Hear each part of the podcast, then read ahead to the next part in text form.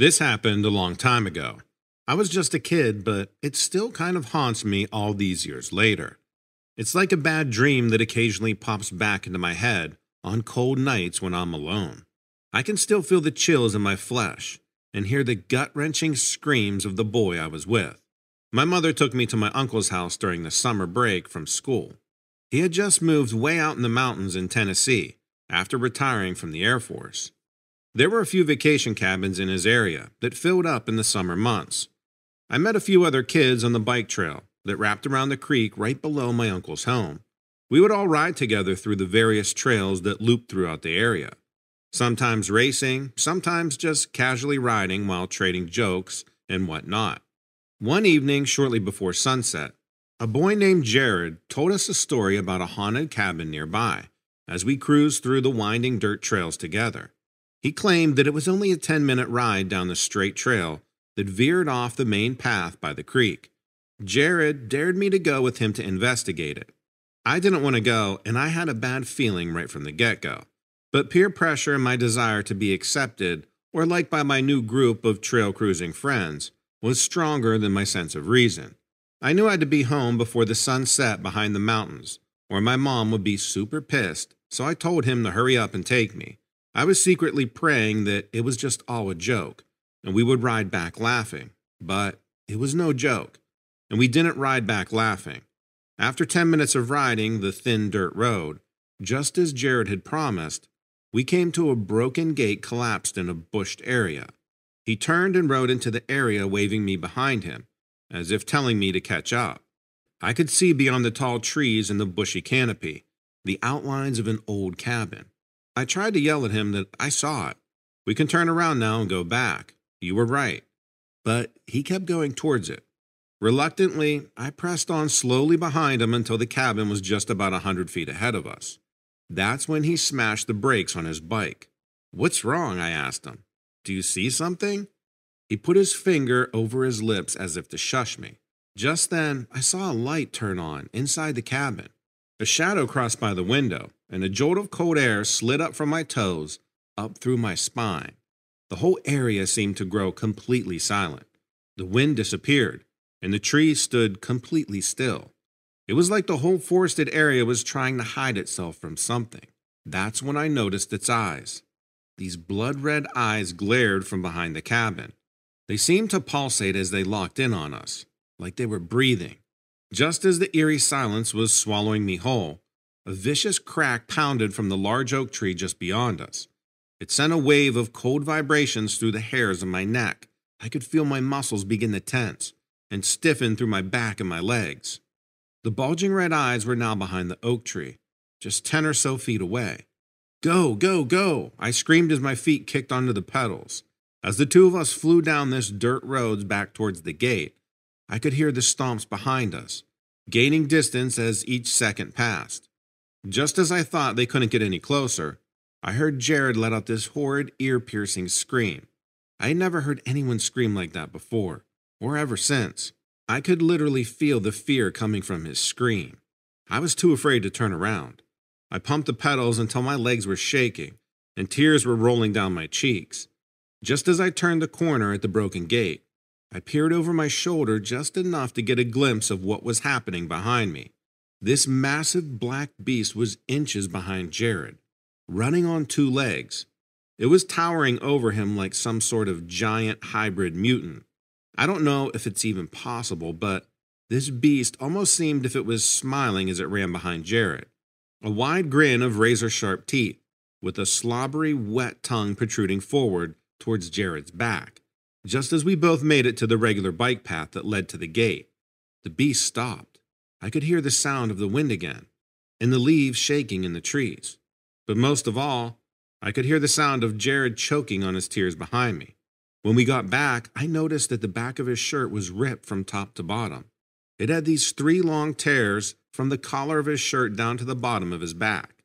I don't know what happened to him after that. He and his family left in a rush early the next morning.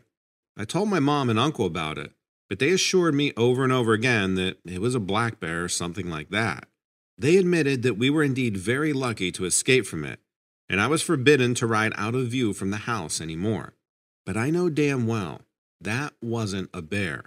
That was something manifested straight from the depths of hell. A being of pure evil lurking somewhere in the mountains of Tennessee. Sometimes when I'm walking alone, I can still see those red eyes appear in my peripheral vision and then disappear when I look. It's like they're following me everywhere I go, even when I sleep.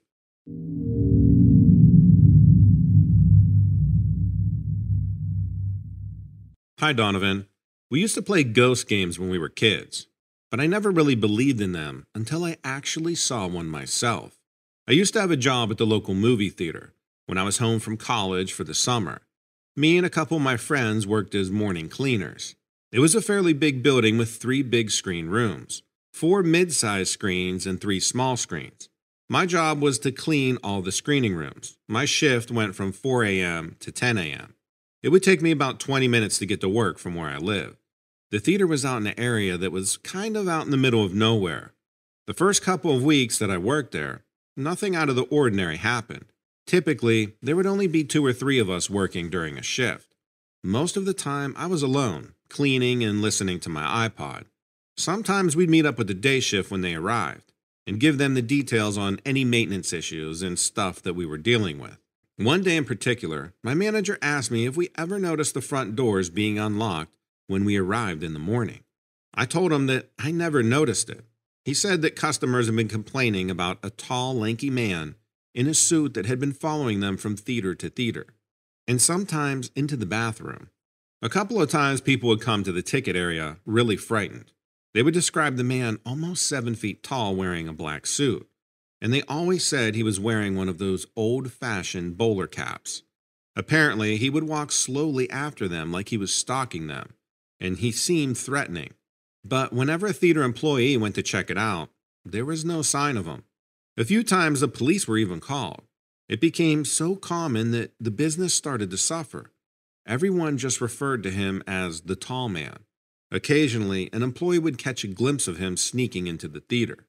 But whenever they pursued him, the theater would turn out to be empty.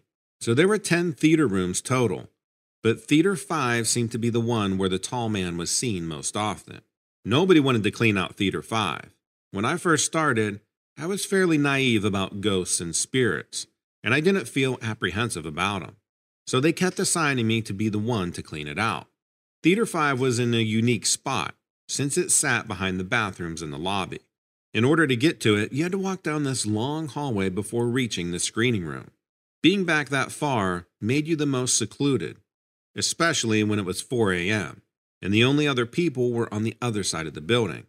It was strange. People cleaning there would complain of nosebleeds, constant headaches, and the feeling that they're being watched. Usually in the morning, if you were the first to arrive, it was your job to walk up into the projector rooms and turn the lights on all the theaters. It was an easy job, but the top floor with the projectors had a lot of life size cutouts of movie characters and massive posters. And in the dark, they could be a little creepy. I had done this several times before, and since I was the first to arrive, I went about turning the lights on. The projector area itself was dark. We would usually carry a flashlight with us while going around flipping on all the switches. I was walking through the dark hallway of projectors, flipping everything on. I had forgotten my iPod, and I was kind of whistling the Don't Worry Be Happy song to myself as I walked down this corridor. I started getting that feeling of being watched again. I looked out several yards away, and in the area with the projectors overlooking the IMAX theater rooms, something was staring back at me. I stopped whistling and tried to focus my eyes. I knew it must be one of those cardboard cutouts. They were everywhere, so I kind of dismissed it and I was about to flip the next switch when the cutout moved and I froze. It was a figure hunched over. It was whistling the tune I had just been whistling. It was imitating me, but it was doing it much slower. That really creeped me out. My heart started pounding. It rose up from its crouch until it was standing at least seven feet tall. It was a man. All I could see was a silhouette against the red exit sign lights and some of the projector computer monitors. It started coming toward me and kept whistling really slowly. I wanted to move, but for some reason my feet were cemented to the floor, and my mouth had gotten so dry I couldn't even scream. I didn't know what to do. It was definitely the tall man. He took some steps toward me.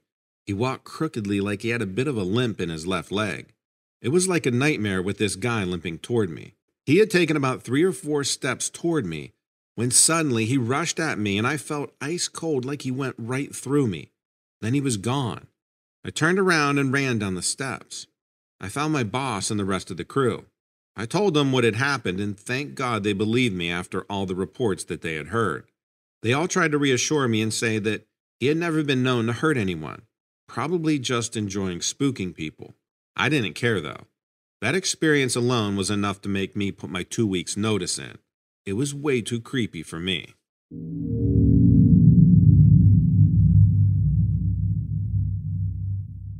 I really don't know how I'm alive today. Maybe I'm just one lucky son of a gun who made it against all odds. I should be dead, and my family should be visiting my grave. I'm a farmer and I've been my whole life. My dad was a farmer, and so was his, all the way back. My granddad used to claim that our family came over on the Mayflower. I always thought that was a cool story, so I told people that too. My dad was a goat farmer in particular. I decided to carry on that tradition. We had 30 acres of land, all dedicated to goats. As a goat farmer, sometimes it feels like the goat life cycle is more important than you are. The season when all the mama goats would give birth to their kids felt more important than Easter on the farm. That was about the time of year that this all happened, when I just about lost my life. The mama goats weren't quite ready to have their kids yet, probably a couple weeks, and we have plenty of little goats running around the farm.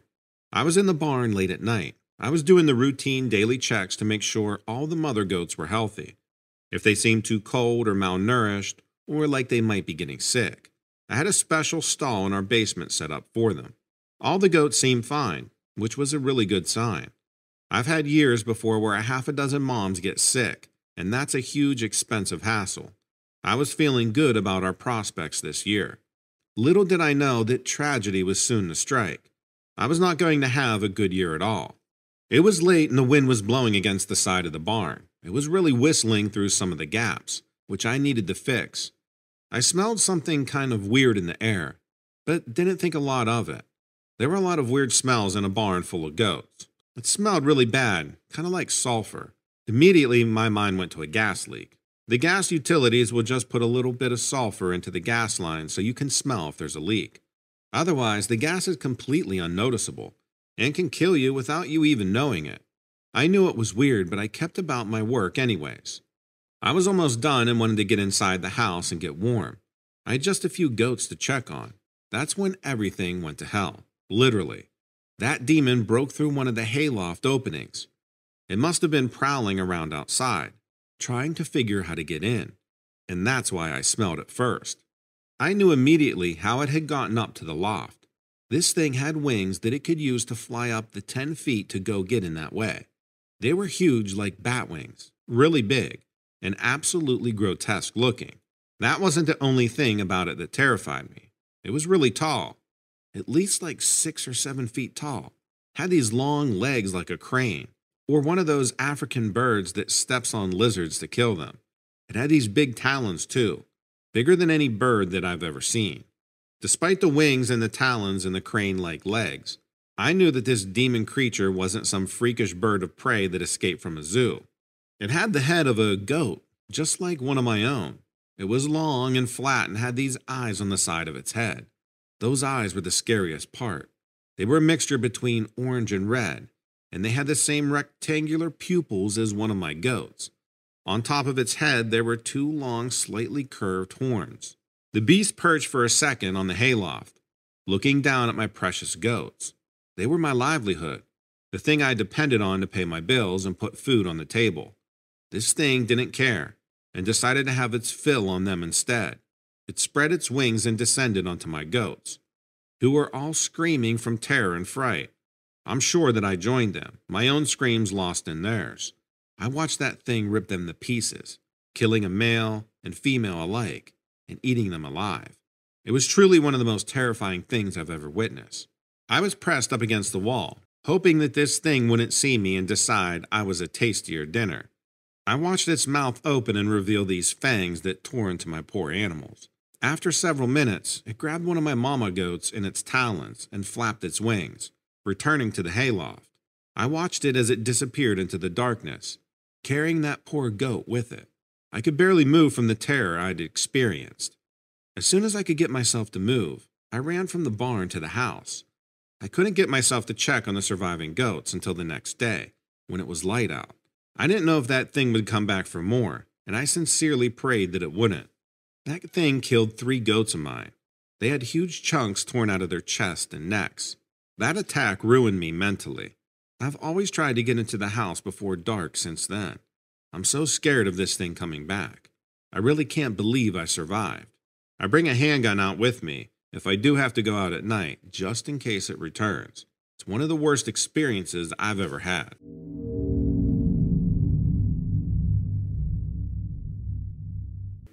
Thanks for watching and let me know what you think of these stories in the comments below. Don't forget that you can listen to all of my episodes on any of your favorite podcasting platforms.